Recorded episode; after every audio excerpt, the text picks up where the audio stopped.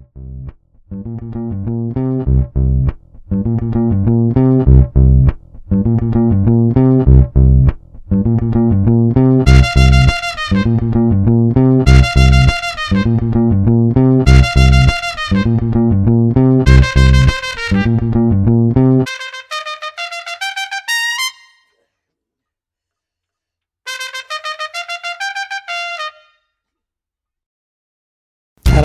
Hope you're well. The latest edition of the Opening Bell podcast with me, Alex Steedman, and Matt Christie. And what a fight we have to reflect on from last weekend. Chris Billam-Smith and Isaac Chamberlain in a pulsating affair, bringing back big time boxing to the South Coast. Ben Whitaker with a sparkling professional debut. Fraser Clarke rolls on. Josh Kelly, what next? As many questions as answers, do you think, from his latest performance on Channel 5? Does he have the stuff? I hear some people wonder. Well, we know Tommy the Hitman Hearns definitely had that and a huge booming right hand, and we'll see that in display uh, illuminated in some kind of style in this week from history. And we've got action this weekend as Michael McKinson looks to do what some consider to be the impossible. In other words, Matt Christie, lots to talk about. As always, it was a wonderful weekend, wasn't it? Particularly the main event in Bournemouth.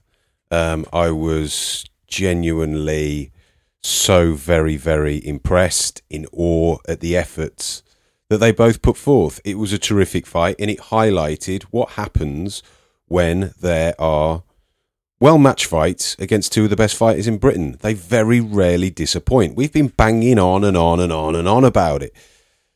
And this week, I looked at pretty much every division, and there is quality British fighters in every division that too rarely actually fight each other. We know why, they go down different routes, or perhaps closer to the truth, they're represented by so many different promoters. They've got different loyalties to different broadcasters, which makes it very, very hard to pull them together.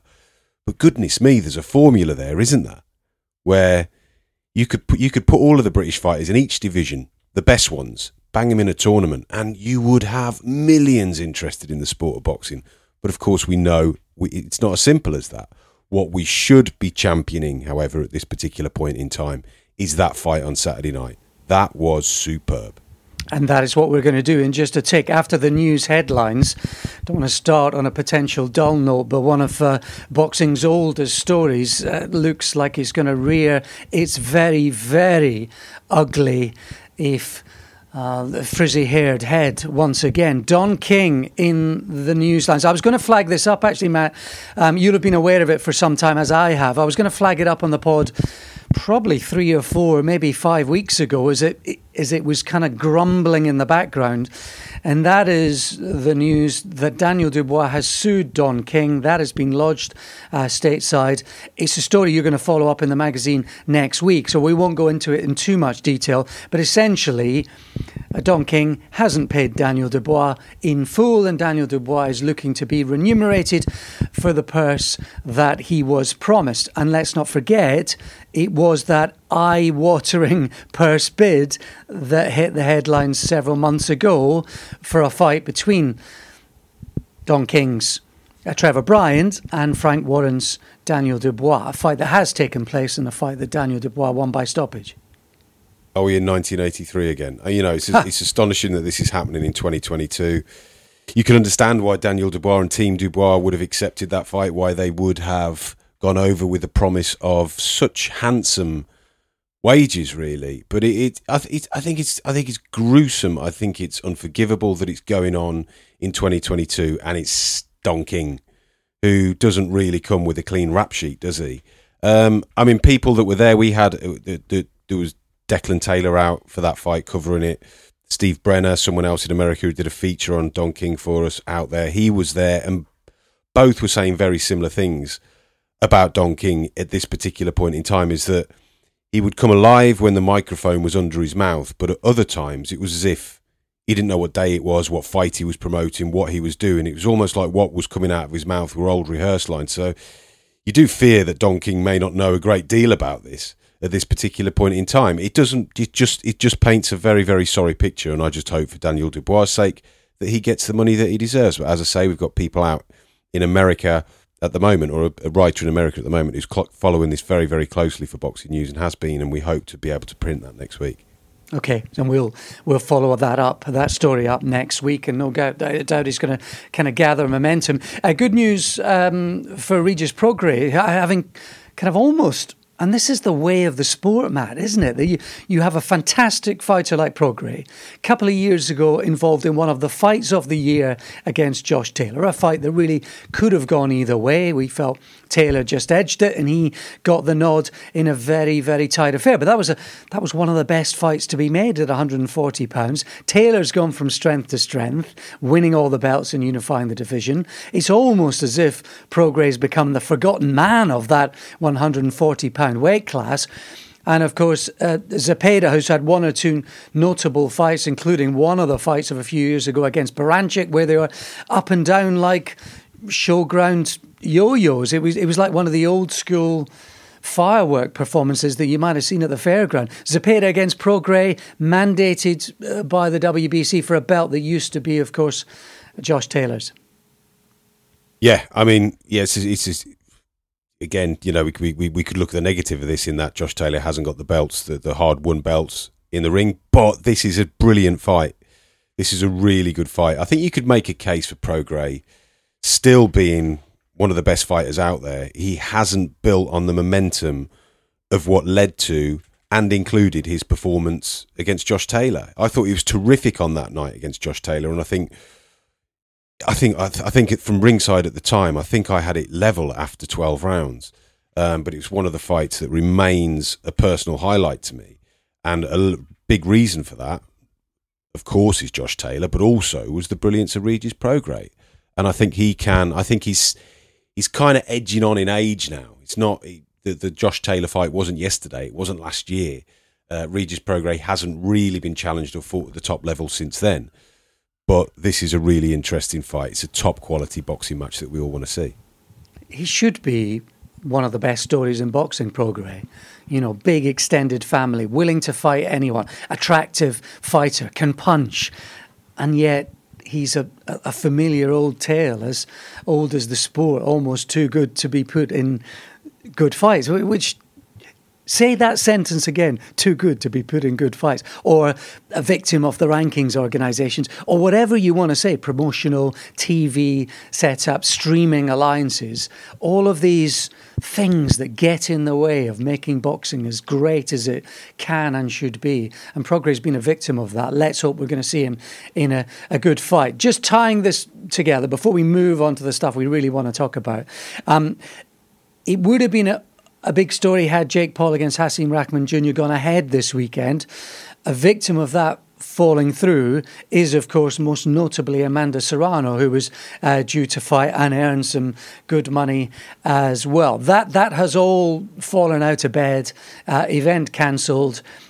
Disagreement, depending on who you listen to or who you believe, about what the contracted weight was that Hasim Rahman should make and couldn't or wouldn't uh, make. He said, she said, we said, they said. There's a lot of that going on, uh, Matt, regarding this. And of course, tied into it was the news line that had he defeated Hasim Rahman Jr., the WBC were going to rank Jake Paul in and amongst their ratings, which caused one or two pricked ears or angry responses. Yeah, quite rightly too. I think I thought it was an absolutely ridiculous announcement to make. I mean, how many times did they make announcements before a fight that uh, the winner between two unranked fighters, one of them will get a ranking? They're only doing that because of because of Jake Paul's profile. Um, it's it's kind of what Mauricio does. He does so many good things for boxing, and then on the other hand, he does this, and it's very frustrating. I mean, of course, we can't get too annoyed about it now because it doesn't matter. It's not going to happen. The fight's not going to happen. Um, it's becoming increasingly difficult to ignore this Jake Paul boxing takeover as much as you would like to. And I think a lot of cynics were impressed when he initially said he was going to fight Hasim Rahman Jr. But if you take him at face value and what he's saying, if there was a, a, a weight agreed, and Hasim Rahman doesn't appear to have made any effort to make that. You can understand it from Jake Paul's point of view, but the cynics will say that perhaps he never wanted to fight Hasim Rahman in the first place. Um, it's it's just all a little bit it's all a little bit messy, isn't it? But um, going back to the WBC, they do things behind the scenes that lots of people don't know about. They've put in so many things, so many new procedures in the sport, which by and large have been of benefit to the sport and the fighter's safety. And then this is the one that will get headlines. This will get so more headlines than that. The fact that they are saying that they are willing to wait, rank Jake Paul if he beats a 12 and 1 unranked fighter. Ludicrous. I suppose what you would say is that I'm assuming that was going to be in the bridgerweight class, and the bridgerweight class probably only has what 30 plus fighters, 40 tops possible to be ranked in the world. So, do you know what I mean? He'd, he'd only been considered. the top 30 or top 40 in the world sounds like a, a great thing, but if you're if you're bottom three, in the top 40, then, then actually it means absolutely nothing. But I think there's a wider point being made, and that is once again, we talked about parasites, haven't we, in the last few weeks in, in, in the sport? There's no doubt that Mauricio was hijacking the moment. You only have to look at look at any interview that Jake Paul does. Just check on YouTube or whether it's on Twitter, and just do the click count in terms of how many eyes are on that millions and millions. So Mauricio knows that, and he hijacked the moment um, for his own purpose. Absolutely right. As it stands now, it's not going to mean much, but it might be something we revisit further down the line. It also shows that the possibility and the potential for the sport, if Jake Paul is as good as his word and given what he's doing with Amanda Serrano, you have to believe in that to a certain or a lesser extent. So there is possibility and potential for the sport if he's as good as his word. And I personally look forward to seeing in the future whether that is the case and how it's going to play out for him and particularly for, for our, our sport. What we do know is the sport at its best is the best. And we saw plenty of it in Bournemouth at the weekend. Matt, as a as a man who just lives down the road, did it did it feel like a bit of a home fixture? Was your your heart beating fondly that there was there was a big fight down on the coast for people who haven't seen that kind of action, whether they were new fans or old, uh, whether they're boxing fans or not, getting to see that showcasing the best of the sport, not a million miles away from where you lived. It was a it's a rare treat for people down that particular part of the world. Yeah, it is. Um, it was just nice as well in the build up to see so much good feeling about an event, um, to see media there with a smile on their faces, not feeling like it was part of the day job, it was like a treat. Um, people going along and spending a bit of time on the beach rather than wading through an underground or struggling to get somewhere where, where a fight's out in the middle of nowhere. And I think although the ob- the reason why it was staged in Bournemouth is beyond obvious, and that was that it's Chris Billam-Smith's hometown, and therefore you're almost guaranteed a crowd. But I certainly think there's scope to explore kind of seaside boxing. I think particularly with the summer that we've had here, where would people rather visit? You know, why why not throw in why not throw in a trip to the boxing with your with your weekend away? Um, and I think I think it kind of heightened the appeal of the event. And in a funny sort of a way, it made the viewing experience um, a lot better as well. But I mean, we still had to have Billam-Smith and Chamberlain do what they did for it to be so special. And I think both fighters went above and beyond. And we said last week that we liked the fight. We called it a trade fight it had all the potential ingredient, or sorry, it had all the ingredients to be a potential barn burner, but we also feared that the st- styles may cancel each other out. It exceeded all of our expectations and then some. Um, I, I, I, I, I thought it was it was it was just so intoxicating from start to finish. Okay, Billam-Smith nor Chamberlain, they may never go on to, to rule the world, but they gave this everything. And British fighters, when British fights mean something, nearly always do. Um, there would have been no question that Chamberlain nor um, Billam-Smith was, could struggle to get up for this. They would have been up for this the moment it was signed. There would have been the need to kind of do kind of work out who on earth they're facing. Who is this peculiar Spaniard I'm fighting for an intercontinental belt? What's that? You know, it, it, it was always there. The ingredients were there, and it, it, it delivered. It delivered. It was a hell of a fight. And round two, Matt's going to go down, I think, is one of the rounds of, of this year, certainly in a British ring. And I'd, I'd throw it in in any ring, anywhere, any time in 22, really. Both hurt, both asked serious questions. Thought Billam Smith was in real trouble the first half of the round. And then he found a way to get back into it. And he hurt Isaac Chamberlain later in that second round. But And that left them. That left the tank pretty empty for both of them for the rest of the fight, and that was just the second round. I mean, it was a it was a hard round that that that led to the rest of the fight asking questions of them both mentally and physically.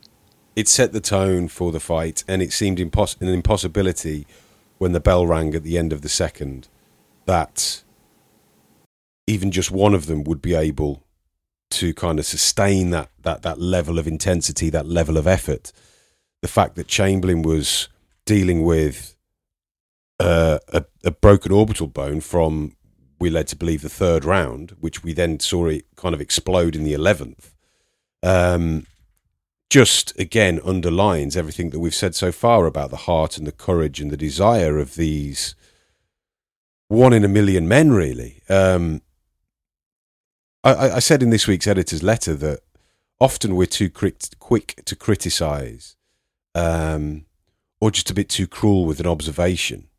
Um, and that's not just people in the media.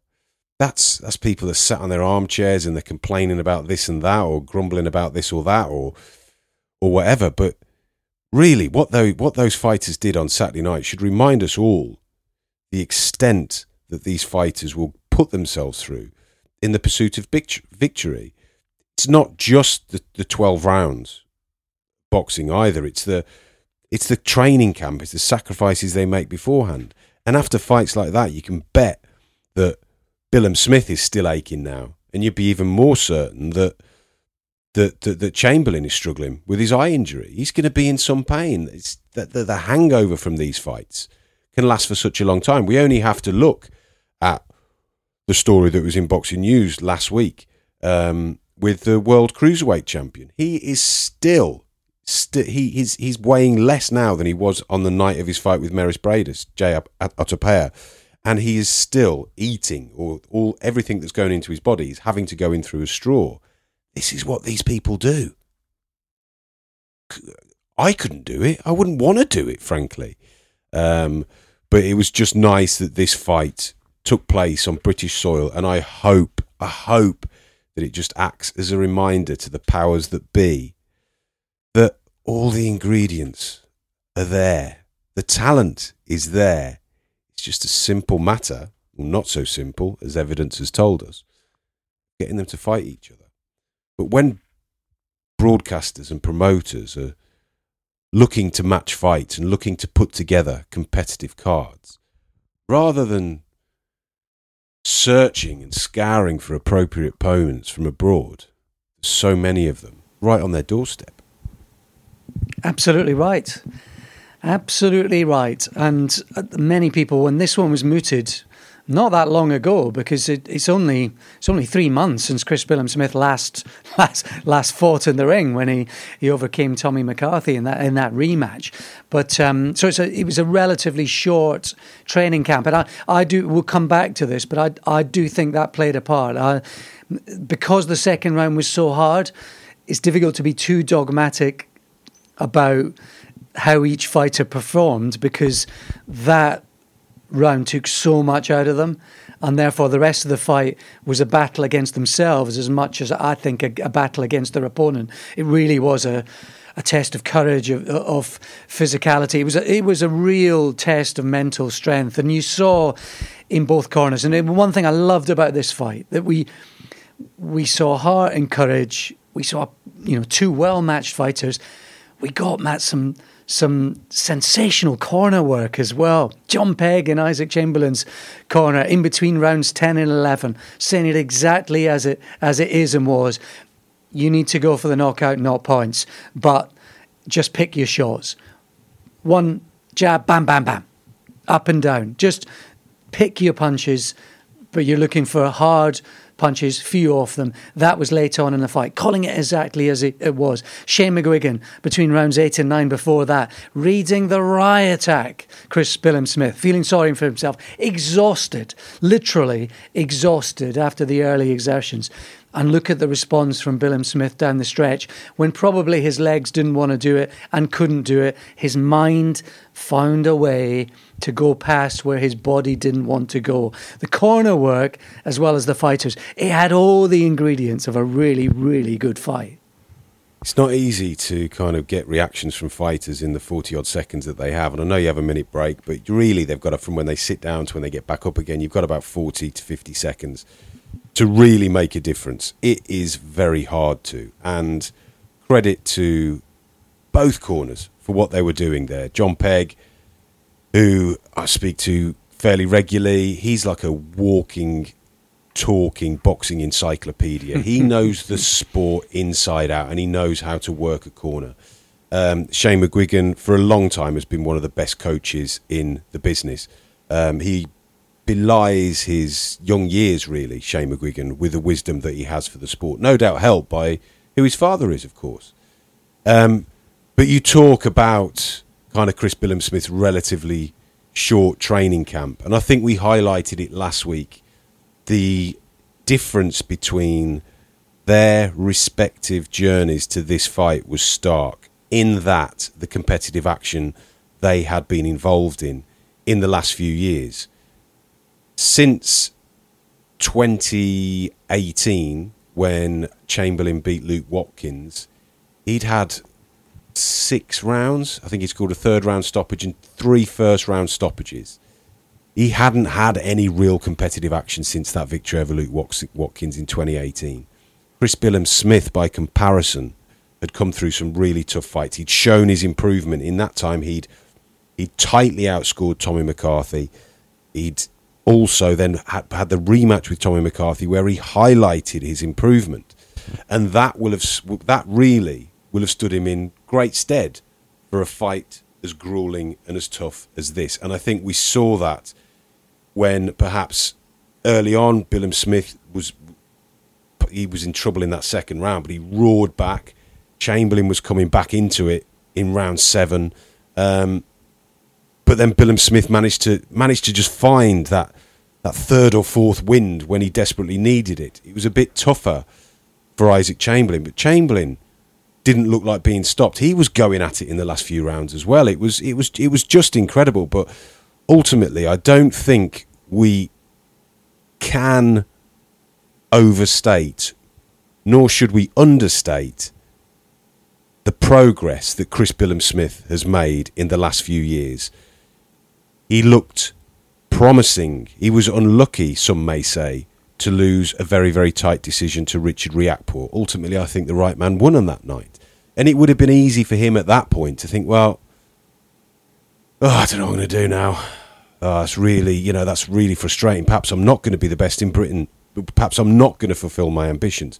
But he went away and he is vastly, vastly improved the engine that he's got, the punches that he puts together, the manner in which he approaches his work is really, really impressive.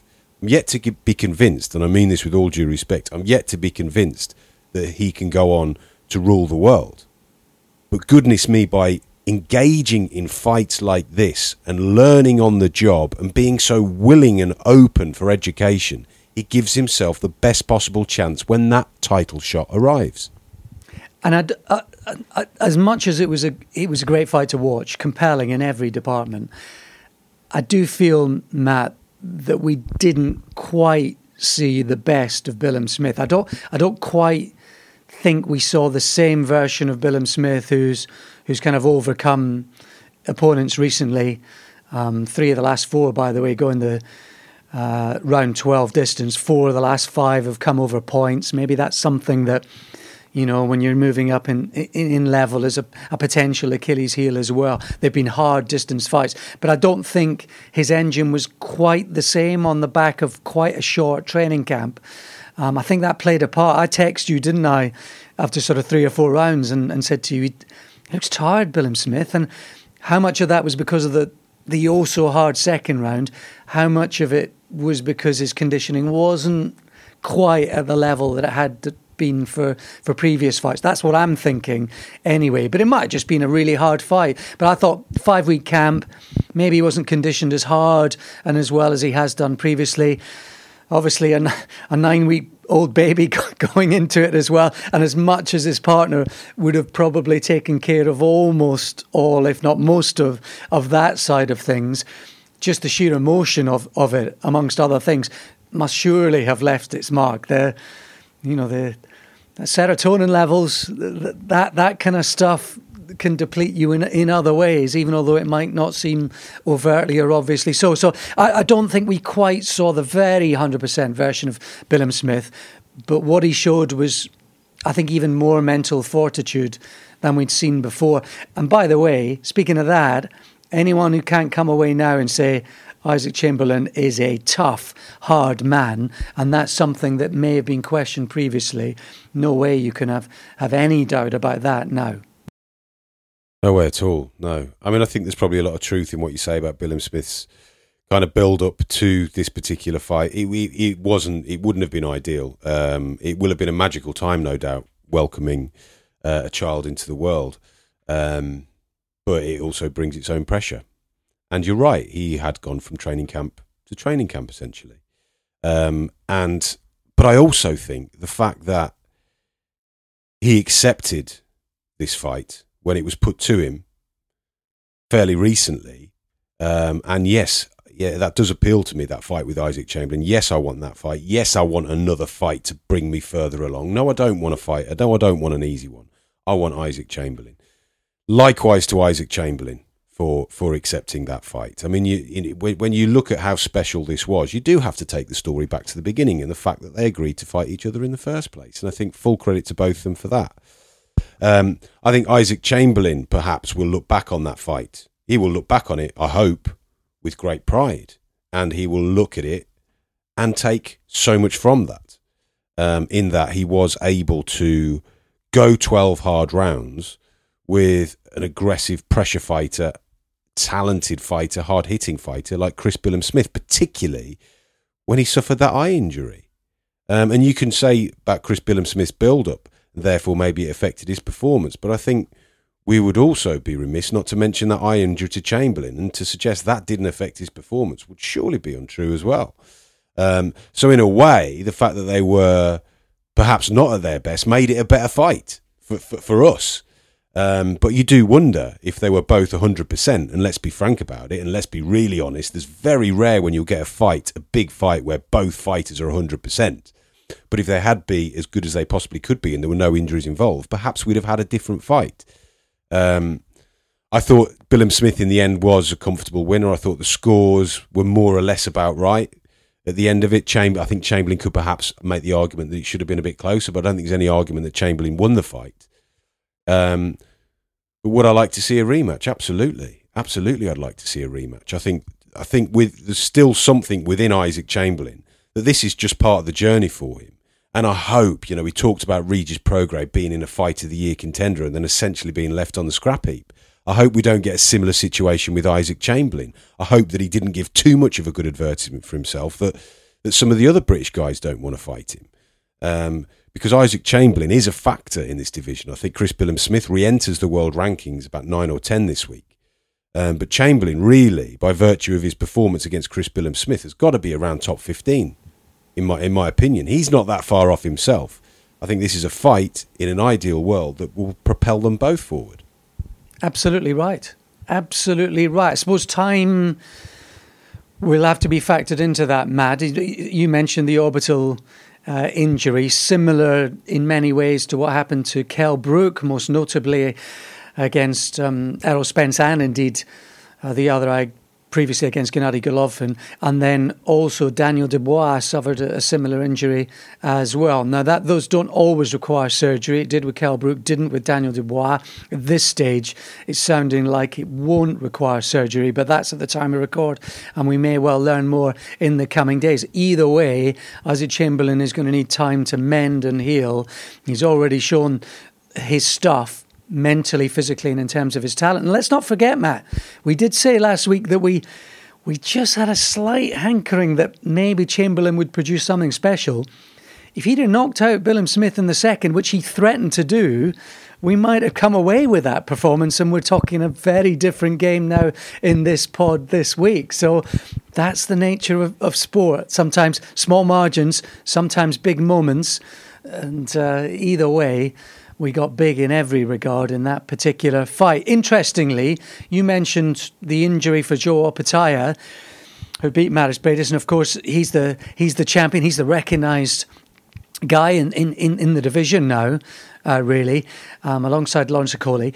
He, he's going to be out for a while. His manager was ringside at the weekend as a guest of Ben Shalom. Or maybe he was just on his holidays. Lovely part of the world with the weather uh, such as it was. So it sounds like there is talk of Billam Smith. He's moved into our rankings inside the top 10 now.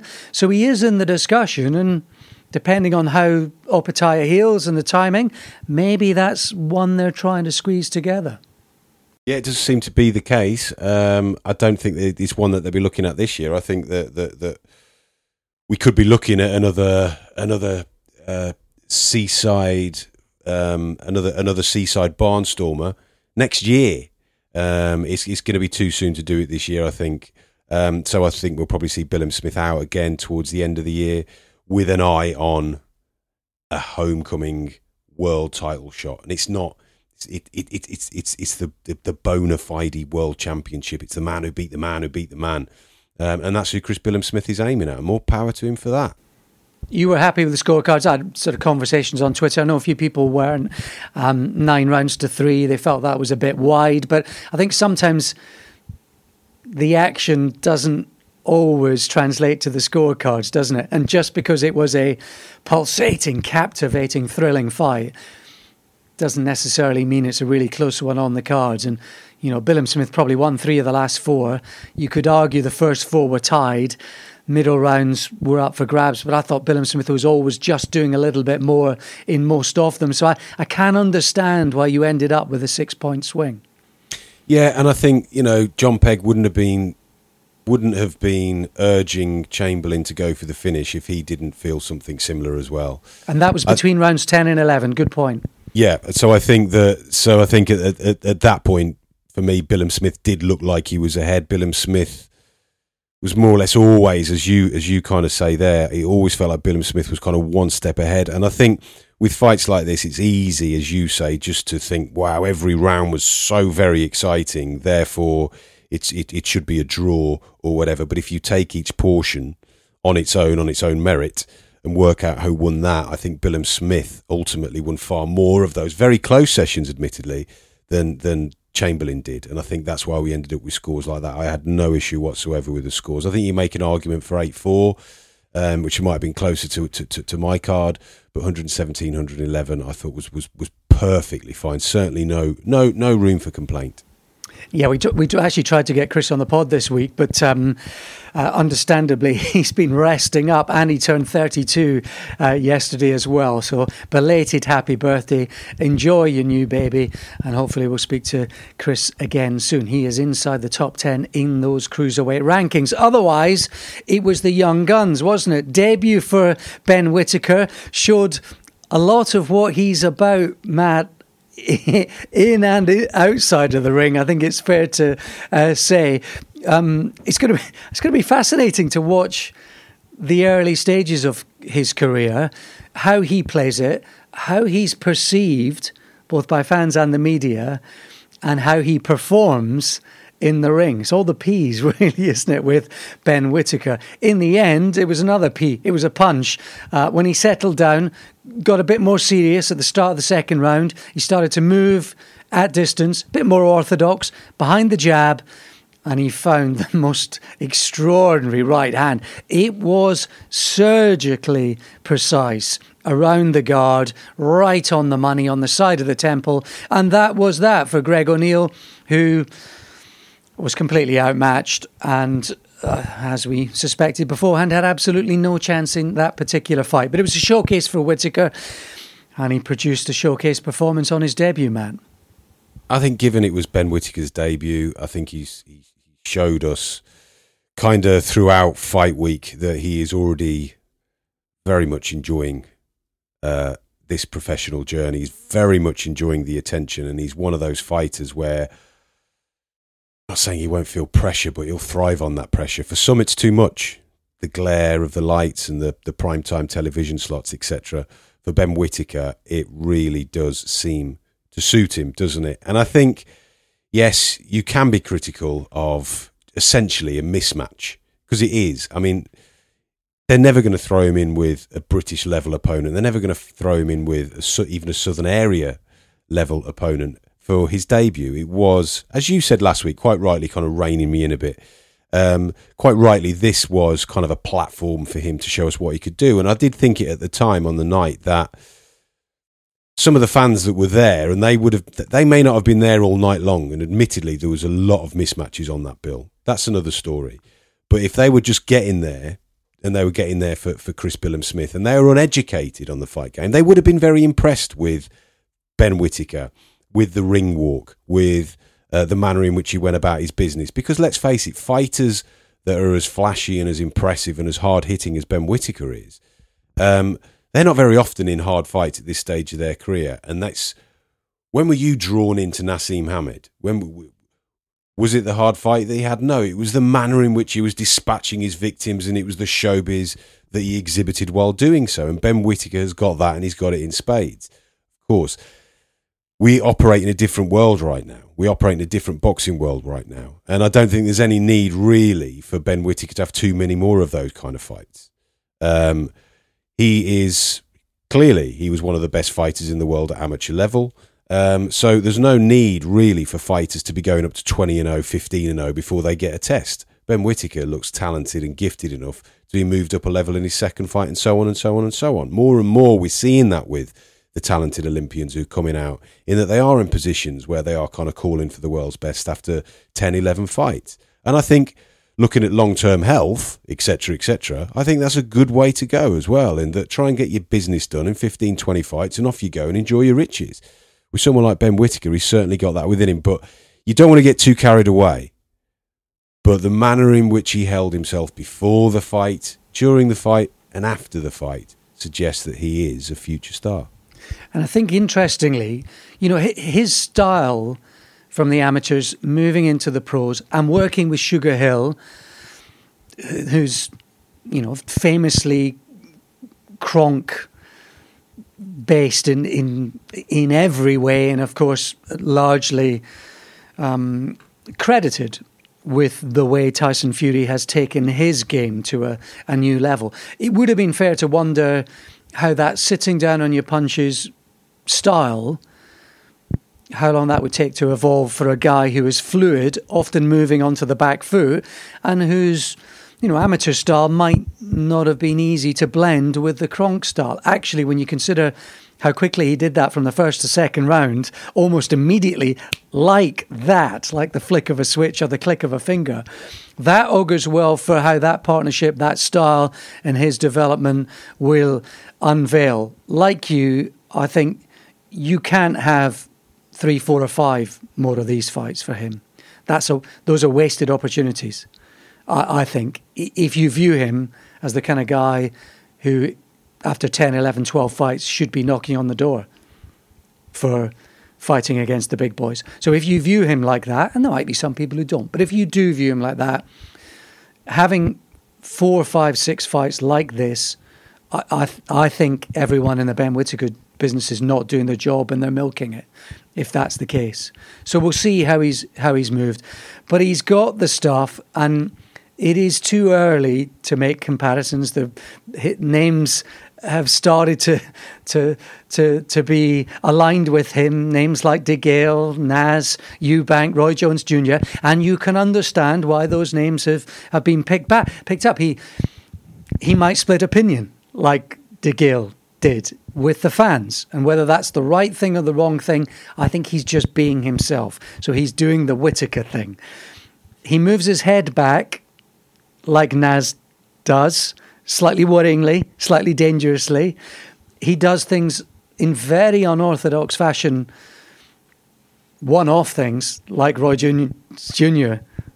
did and there's a little bit of the kind of Eubank showman about him as well, which might divide opinion in the same way that De Gale uh, did. I'm not sure De Gale played it right early on in his career, and I'm wondering the same thing with Whittaker. And I'm not making comparisons in any way, but I think it is an interesting discussion, Matt, about how you portray yourselves, how you're perceived, how fans pick up on that, and how it plays in to the way that you are received and reported going on, and what sort of fan base that creates, and what sort of allure that creates in terms of your own profile, your own appeal, and therefore, of course, in terms of your own percentage and how much money you make going forward. Think the thing is with Ben Whittaker and a lot of those those guys you mentioned there is he kind of just comes naturally. It's not like they go into the ring and think I'm going to be all arrogant and horrible and disrespectful or whatever. In a similar way to kind of a stand-up comedian or a performer, they're very different behind closed doors when they got their feet up watching the telly to when they're on stage. Certain people just come alive on the stage, and that seems to be the case with Ben Whittaker, as it was with the Hameds and the De Gales and the Eubanks. Um, we had a letter actually for uh, shortly after someone sent us one. Um, and it was Ben Whittaker needs to grow up. That is one of the most disrespectful performances I've ever seen in a British ring. He needs to learn some lessons fast, and that is the kind of. But you can guarantee, you can guarantee that the person who sent that email will watch him the next time he fights, mm. and he will continue to watch him. He won't turn off. He won't. He will continue to watch him and almost revel in being annoyed by him almost as many people that used to watch Naseem Hamed, for example, would be would be turn would be tuning in to hope that he got chinned. Almost as many as were, were, were watching him to be excited and to enjoy and to support. Very similar. I remember Chris Eubank, the way that Chris Eubank used to fight. Chris Eubank Senior, I'm talking about. Chris Eubank Senior in the ring, the way the almost nonchalant manner he used to go about the business, and he used to more than once get get a decision that didn't seem to have gone his way or it didn't deserve to go his way. And people would just be turning on in their droves, hoping that this night, the night that they're sat at home and they're watching, will be the night that that particular fighter gets their comeuppance. It, in, a, in an odd sort of a way, it is all about the appeal. I think when people force that, that's that's different. But with Ben Whittaker, it all seems to come very, very naturally indeed. Oh, absolutely. I think you are absolutely right. And I, I, I don't read it as arrogance personally. I, it, it's just part of his makeup, and if you can back it up, then that's that is a that is a, a gift, no doubt about it. Um, it'll be interesting to see how it, it unfolds. And as I say, I'm not making comparisons. Listen, forget Roy Jones Jr., Eubank, and Hamed. If Whittaker has a James DeGale career, he'll have done pretty well. That's not a bad starting point. If you have that career, that's not bad. It's just in terms of the characteristics. I th- I don't think De Gale. I think the way he played it, De Gale. I don't think that was necessarily him. Um, whereas you know, Naz and Eubank they were playing themselves. Naz was doing that stuff right from his debut. He was pulling all those stunts, flipping over the ropes and, and sneering and, and all that cockiness. That was Hamed right to a T right from the very start. And Whittaker's very much being himself. Do you think, I'll just ask you this, because, you know, he'll put the pressure on himself and the pressure will come. But do you think in 10 years' time we'll look back and say, yeah, well, there you go he was always different. He was always a little bit special. Do you think we're going to look back on a on a career ultimately that leads down that path? In this day and age, the way that social media is, I wouldn't dream of giving you a prediction like that. because just imagine if in a year's time he gets chinned and then he loses again straight afterwards, and then people are like, "What? What Matt Christie said about him?" but all I'll say is, is that he does appear to have most of the agree- ingredients required to be special.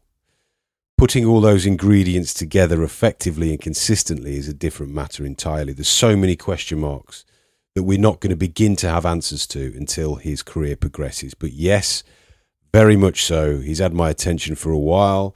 He's got it more so now. And even though the opponent was limited on Saturday night, and let's make that very, very clear limited in a Olympian kind of level. not necessarily limited when he's fighting in, at small hall level, but limited at this level. So let's make that very clear. But he's still the way he went about it, as you say, the little flashes of versatility that he showed, the ability to move up and down gears at the blink of an eye was all very, very impressive. And the manner in which he took it all on his shoulders from start to finish is something else, which is a which is an important box to tick, and he's ticked it early. He does have the makings of a special fighter. He's got something a little bit special about him. I worry about the head high going backwards personally, but his reflexes are excellent. And Matt is right to to talk about context. Greg O'Neill stopped for the fifth time in seven defeats. And let's not forget, it's not that long ago he was fighting at middleweight not super middleweight, and certainly not light heavyweight. He was fighting down at middleweight. He was a small man up against an Olympic silver medalist. He was supposed to get outclassed and whacked the way he was. And that's exactly what Whittaker did in some kind of style. Fraser Clarke did something likewise against Ariel Bracamonte. I, I must admit, I think people were making too much of the fact that Bracamonte went the distance with Jarrell Miller uh, Miller was coming back for the first time in what two, three years that that fight. So I, I think that's a result that looked better than it did. Um, but either way, Frazer Clarke. he's going to be in good, some good fights, isn't he, Frazer Clarke? wherever it takes him, and you feel he can be pushed as a little, a little faster, I think. And he he wants to fight regularly, and he that's him. He's got the makeup, he's got the mental attitude. I suppose maybe in some ways he he needs to be reined back from himself, but he needs better tests, that's for sure. Yeah, I mean, again, you can say, well, why are you being critical when it's only his second professional fight? But someone who has been through the Olympic cycles and has the amateur, the, the, the amateur education that Fraser Clarke has got, really, there's no need to put the brakes on at all with him, particularly at the age he's at as well, the experience, the confidence, and the ability that he has and yeah, you can say that Bracamonte went 10 rounds with Jarrell Miller, who is back. Um, and I would imagine at this particular point, not a not a, uh, fueled Jarrell Miller. Um, and Bracamonte as well, to my understanding of it, is I had a bout sheet through, and Bracamonte was not on that bout sheet with about a week to go before the fight. It was a 39 year old Latvian was on the was on the bout sheet to fight Fraser Clarke. Um, Bracamonte was a step up from that, but Bracamonte wouldn't have known anything about that fight for um, at least a week beforehand. But yeah, on paper, you can see why the matchmakers would have thought that was a feasible one. Clarke was predictably impressive against that level of opponent. The finish was impressive. Um, and in a similar way to, I would like to see Ben Whittaker step up in his second fight not not not not ludicrous levels. I would like to see Fraser Clarke start to move a bit quicker, and I'm sure, knowing Fraser Clarke, he'll want to be moving quicker as well. I know he had he had the injury, so they had to be, I suppose, quite sensible with him. But yes, with Fraser Clarke, let's see him moved on and moved on a bit quicker than this. And I think he wants to be. I think, and it, it, hopefully his his body holds up and uh, hands are, are, okay on the back of a, a previous uh, injury. Uh, Clarke with another stoppage win early on in his uh, career. Well done to Caroline Dubois as well. Although in terms of matched opponents, that was probably the worst of the lot. Uh, her opponent on the night, and there is probably about eight exclamation marks after that uh, sentence. Uh, Josh Kelly winning at the weekend as well. I must admit, man, I came away from that performance on Channel 5. I, worried is the wrong phrase, but I, I, I yeah, I, I, I was.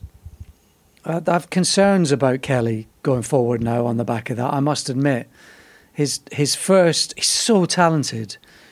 You talk, spoke last week at great length about the the interview with Elliot Worsell and the the sort of mental demons and, and how that was something he'd been working on. But I think it's a it's a technical and tactical thing. Maybe it's a, a mindset as well. But his first his first movement in any fight these days seems to be left hand low, right hand as his guard and defence, alongside the, the old Floyd Mayweather shoulder roll and his first movement is backwards every time. It's retreat first time. He's not thinking, I'm going to get forward and be proactive. I'm going to throw punches.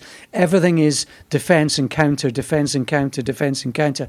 I just think he invites trouble again and again and again. And a fight that he should have dominated from start to finish.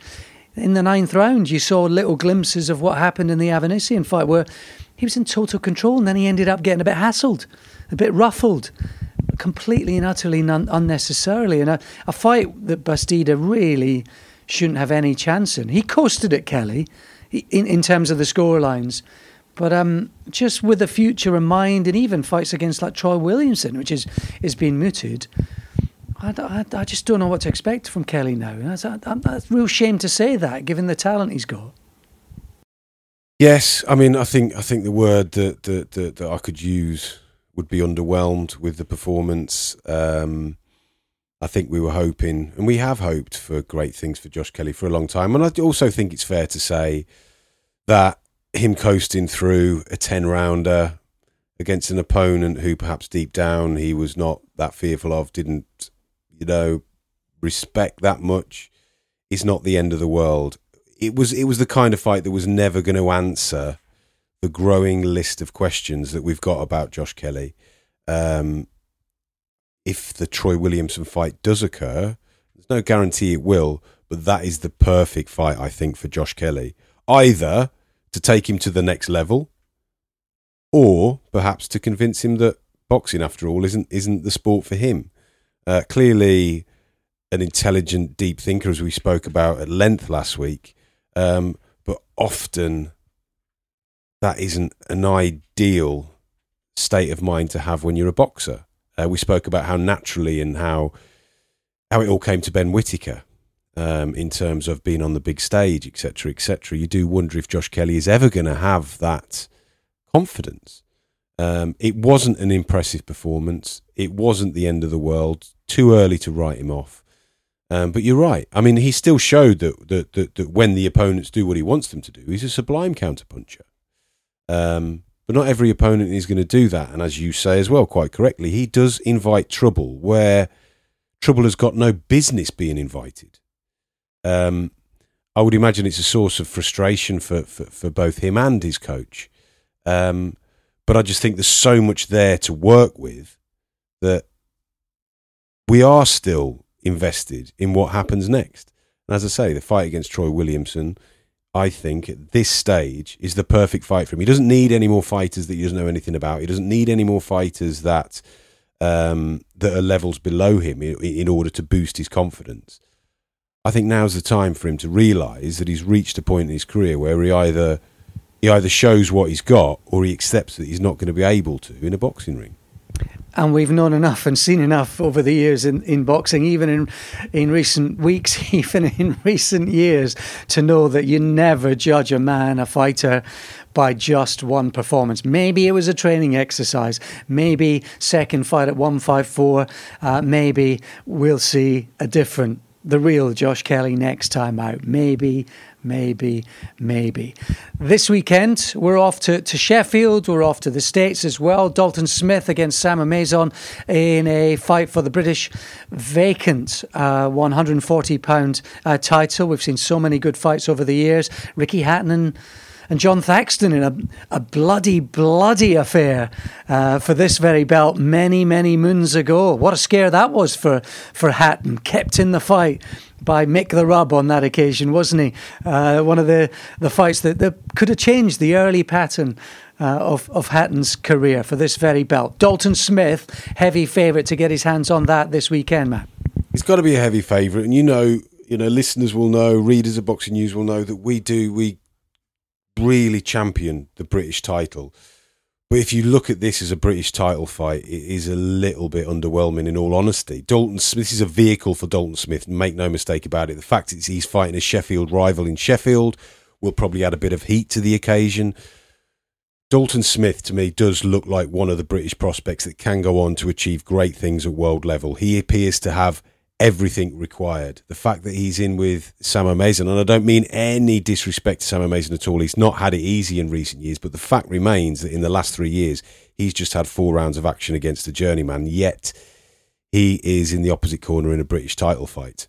And this is the division where you would think there would be numerous other names for that. But don't doubt for one second that O'Maison won't give this absolutely everything he's got. But I just think this is all set up for Dalton Smith to look really impressive, to get a British title. It would be nice if he kept it and then defended it against some of the other fighters in the division. You've also got your Kaisee Benjamin, Sam Maxwell, Harlem Eubank, Lewis Ritson, Robbie Davies Jr., Ohara Davies.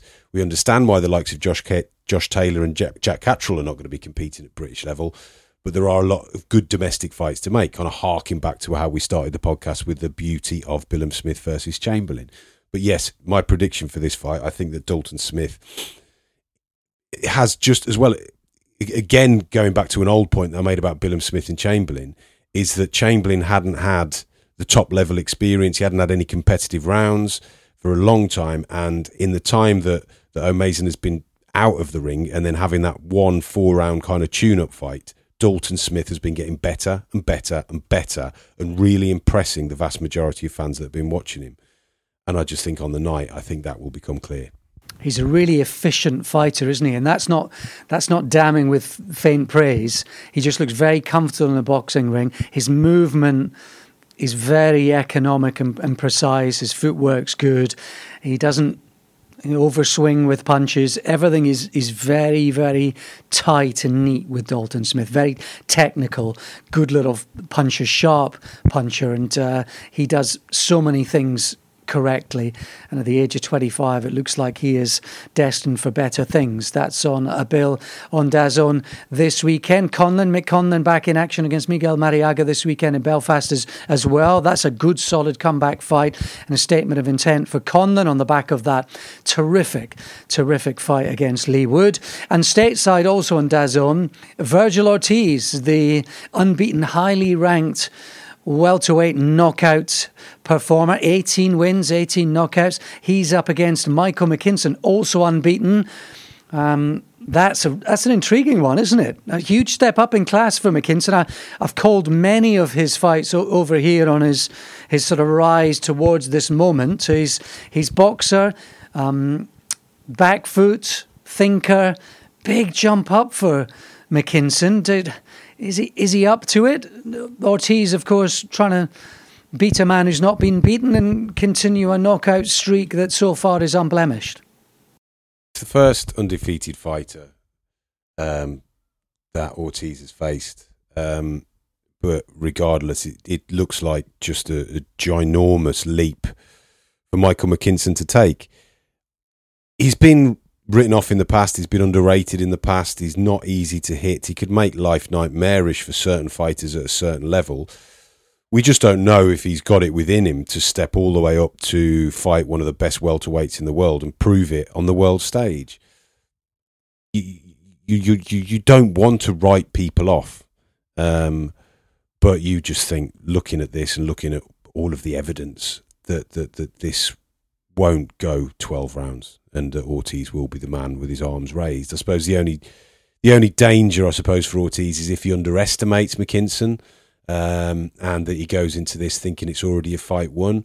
But of course, this was scheduled for March and it was called off at the last moment. I think about four days, four or five days before the fight was due to take place because Ortiz was suffering from almost like this muscle wasting condition um, that they believe was a consequence of Ortiz trying to crash weight too quickly. And Ortiz has struggled to make weight in the past, but everything we're hearing this time is that Ortiz has not made the same mistake again. Therefore, he hasn't been he hasn't underestimated McKinson this time, um, and that he's as he's as close to his fighting weight as he's ever been this this far out from a contest. So you would think that that is bad news for McKinson. Perhaps the positive for McKinson is that he did manage to get a ten rounder in on the night that he was supposed to fight Vergil Ortiz and looked decent against a B level fighter, again winning a 10 round decision. Um, Ortiz's, sorry, McKinson's style, you may say that gives him a chance against anybody. If he's not going to get hit, then he's not going to lose. But to not get hit by Vergil Ortiz is an incredible, incredible ask, isn't it? It is. And I, I think, I suppose they've both got the styles to do well against each other. I suppose you could argue. But Ortiz does lots of the right things to to counter a, a boxer like McKinson, where he'll, you know, he throws the jab. He's busy and he will throw flurries of punches and combinations. And that's exactly the kind of thing you need to do to, to pin a guy like McKinson down. And I think Although McKinson probably punches harder than his record, and people probably think he's just one of those things. You know, a couple of stoppages, he does hold his head a little high when he retreats as well, but he is clever. He's got a great attitude, McKinson, and having that experience stateside, that'll have served him well. He knows what to expect in terms of this week, the build up, the attention, which is going to be more than it, it is on this particular uh, side of the Atlantic. And also, he's probably aided and abetted by the fact that Ortiz has been out of the ring for nigh on a year. So, is he going to get the best version of Ortiz? There are, in other words, there are a few ingredients for the big upset. There are a few ingredients to suggest that McKinson might just be able to produce what would be considered one of the, the biggest surprises, stroke shocks of this time. But I, I think Ortiz, we, we saw against Hooker, who, by the way, is on the undercard in a fight against Blair Cobbs that could steal the show this weekend. But I think Ortiz just does a lot of the right things, and the moves he's been making suggest that his sort of top six, top seven ranking in the welterweight division right now, that is not unwarranted. And that is probably some way in advance of anything McKinson's done. And you have to feel that Ortiz, even if not at his very best, will will be able to beat McKinson down the stretch. That that would be my call. Yeah, I don't think we're going to see. Um, you know, we talked about Danny Dig- Dignum a few weeks ago, where he kind of took this massive leap up in class, uh, and he was he was he, he turned out he was outclassed. It was a horrible mismatch in the end. He was on the wrong end of. I'm not convinced that we're going to see something like that. I think that McKinson has had some seasoning at a certain level that Dignum didn't. Um, I think we can look at uh, McKinson's record, fighters like Chris Kongo, Martin Harkin, Luis Alberto Ferron. These were all unbeaten guys that he went in with. Um, the Runowski was a decent fighter as well that he fought in August last year, um, and he's taken away unbeaten records. So he has he has had he has been consistent at a certain level. Um, he may surprise us, but I think even if he surprises us, he's not going to surprise us to the extent he wins. Maybe he'll surprise us like Darren Barker surprised us, for example, when he went in with um, Sergio Martinez and was just giving this Herculean effort, but ultimately it just got all too much for him. Um, but I think that I probably can't see him hanging around until the later rounds. I think Ortiz will get him out of there somewhere between in the middle rounds. I would be going for rather than down the stretch. So, from one of the coming forces in the welterweight division to one of the powerhouses of the 1980s. That's next. This week, we take you back to the 2nd of August, 1980, in Detroit. And it is the Detroit demolition man himself, Tommy the Hitman Hearns, the Motor City Cobra, unbeaten in 28 coming into this, with get this 26 knockouts along the way as well. Fifth fight of this year for Tommy Hearns. The previous four had gone in rounds one, round one, round four, and round three. Four knockouts in the space of a few months. And that was before we'd even got into August, Matt. That's how they made them back in that day.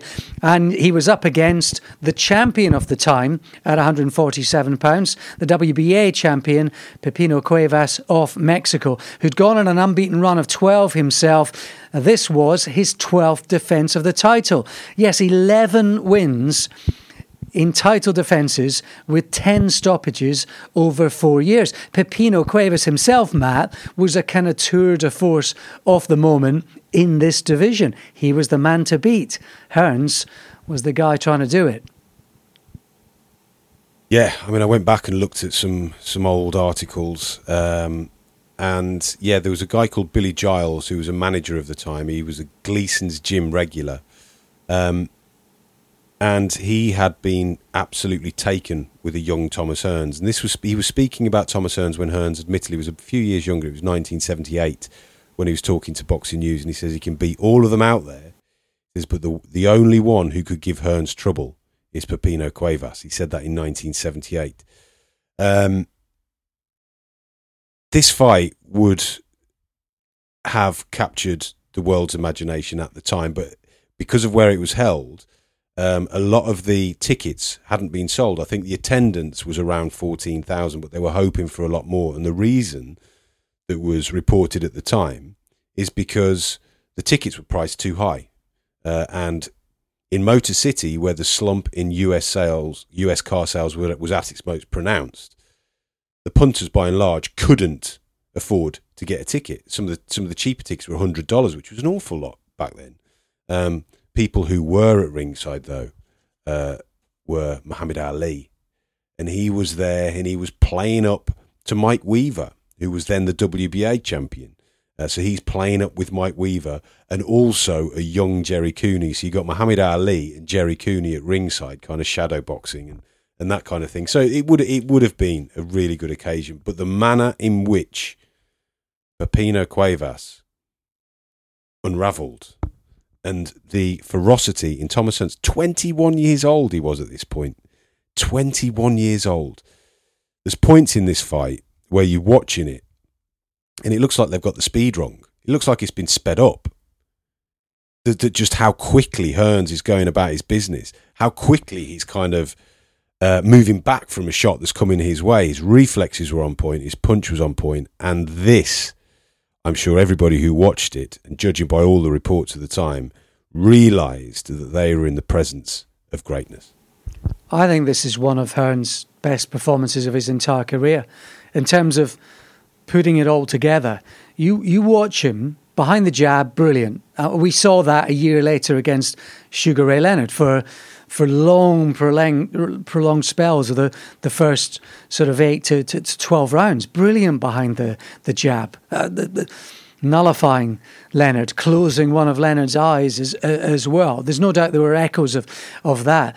But you watch Hearns' defence in this fight, for as little as it lasts, Matt, you watch the defence of Hearns, even when he's close and in the pocket, he's sort of leading with a jab, throwing that shocking, thunderous right hand, but he's he's dipping under punches. He's leaning away into the side, away from shots, uh, returning fire from from Cuevas. He's thinking about everything, and I I don't think even within a year later you're seeing quite the same defensively minded Hearns, whether that was whether that was in love with his own power or what, I don't know. But I, I don't think you saw Hearns putting everything quite together in the same way really ever again in his career, like he did this night. And we only saw it for just under six minutes of it. And we've spoken on the pod before, haven't we, about the, the Duran knockout. Um, even though I don't think we've covered that fight on this week, we've tied it into other Duran fights in particular um, which have featured a, a, couple of times on this week. But I think the Duran knockout is probably one the most frightening in boxing history for me. But this is a pretty close second. As Cuevas face plants in the same way that, that Duran does, but uh, unbelievably, he gets back up at eight. Cuevas, what is he made of? And I think the referee, I think Stanley Christodoulou is going to, I think he's going to let it go on.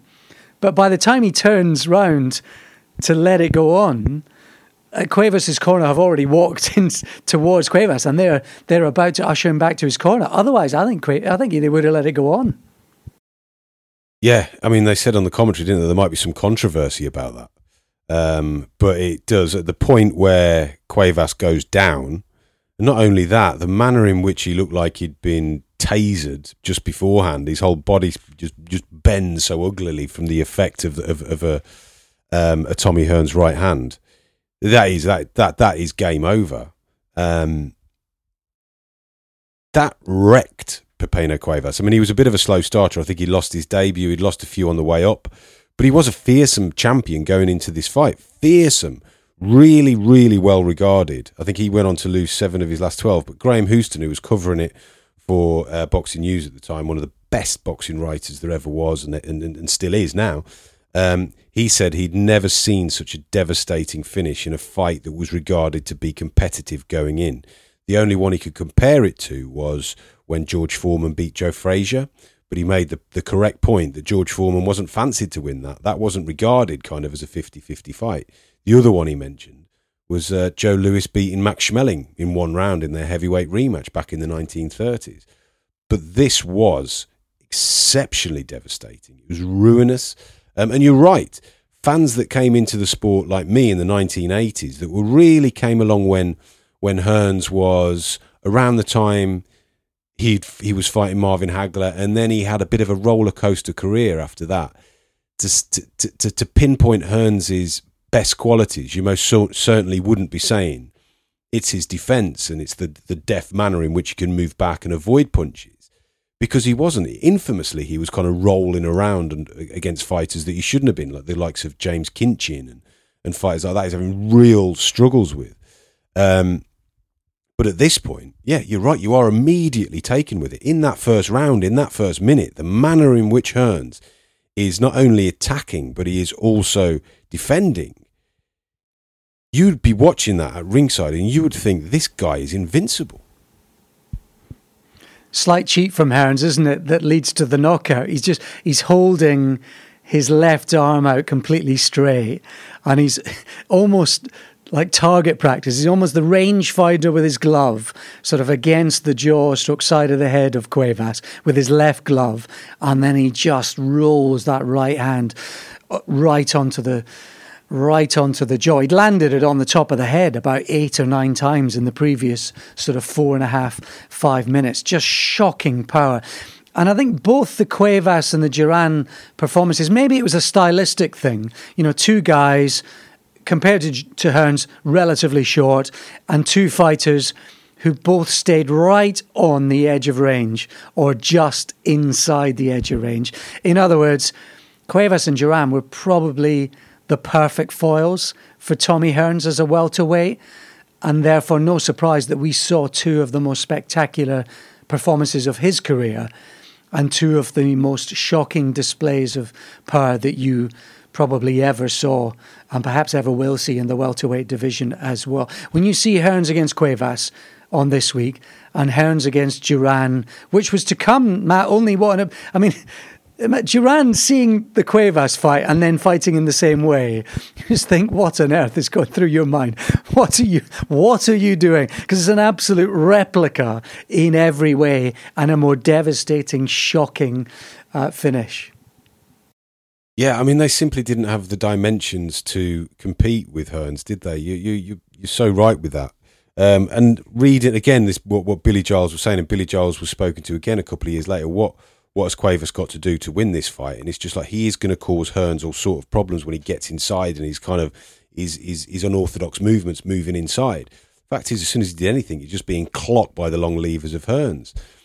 And you know what? You, you can criticise Duran's performance against Thomas Hearns, but it's just all wrong for him. And now and again in fighting, uh, in, in, in, boxing, you just get you get a certain style of fighter that will never beat the man in front of them. I'm sure if Roberto Duran fought Thomas Hearns ten times, he'd get knocked out ten times, and exactly the same with with with, with Cuevas as well. Um, but when you see Hearns as a welterweight like this, and his dimensions and how spidery he is, it's it's astonishing that he made one four seven. Oh, I mean, it's just when you see him against Cuevas in this fight, you just think, what what is going on with this sport? How how are how are these two guys in the same ring at the same time fighting each other? I mean, it's just astonishing. Hearns is a welterweight in that kind of form just about the most frightening thing on planet Earth. Ultimately, it was a RSC, wasn't it? Really, it was referee stop contest, not KO, not t- TKO. However, it's it's down in the history books. Really, it's referees stop contest, and fair play to the Cuevas corner for stepping in. Two things to note: the Cuevas side parting, thing of beauty. That shock of jet black hair beautifully combed to one side, just a thing of beauty. And then the anomaly and the almost the, the irony of Tommy Hearns in those white shorts. He always pulled his shorts up, didn't he, Hearns? Sort of right up his waist, sort of almost like your granddad does with his trousers. Hearns is not your granddad, and you don't want to be calling him names just because he pulls his, his boxing trunks a little ungainly and a little too short up beyond his belly button. He looks ridiculous, but I w- I wouldn't have told him so back in the day, Matt. No, absolutely not. It, it, it, it does bring to mind actually. There was a, there was a cartoon, and I don't know if it was in if it was in just a comic I was reading as a kid, or it was in um, if it was in a boxing magazine. And you've essentially got a boxer who is just peering over his shorts, and the shorts are just below his nose, and the referee is kind of giving them their pre-fight instructions, saying no hitting below the belt. Absolutely, yeah, crikey, that would be me. that would be me. the, they'd be calling it the layered up defence. Yeah, the layered up clothes defence. Right, we'll go back and, and watch that. It won't take long. Uh, Tommy Hearns with one of the most frightening knockouts you will ever see against uh, Pipo Cuevas. That from 1980. What a time for boxing fans and shortly thereafter. Uh, we'll get to, I've been reading through some of the emails uh, from over the course of the last few weeks and so on, so we'll get to, to some of those in due course. Uh, please leave us an iTunes review as well. We'll read some of those out next week and uh, we shall speak to you again soon. Take care. Bye for now.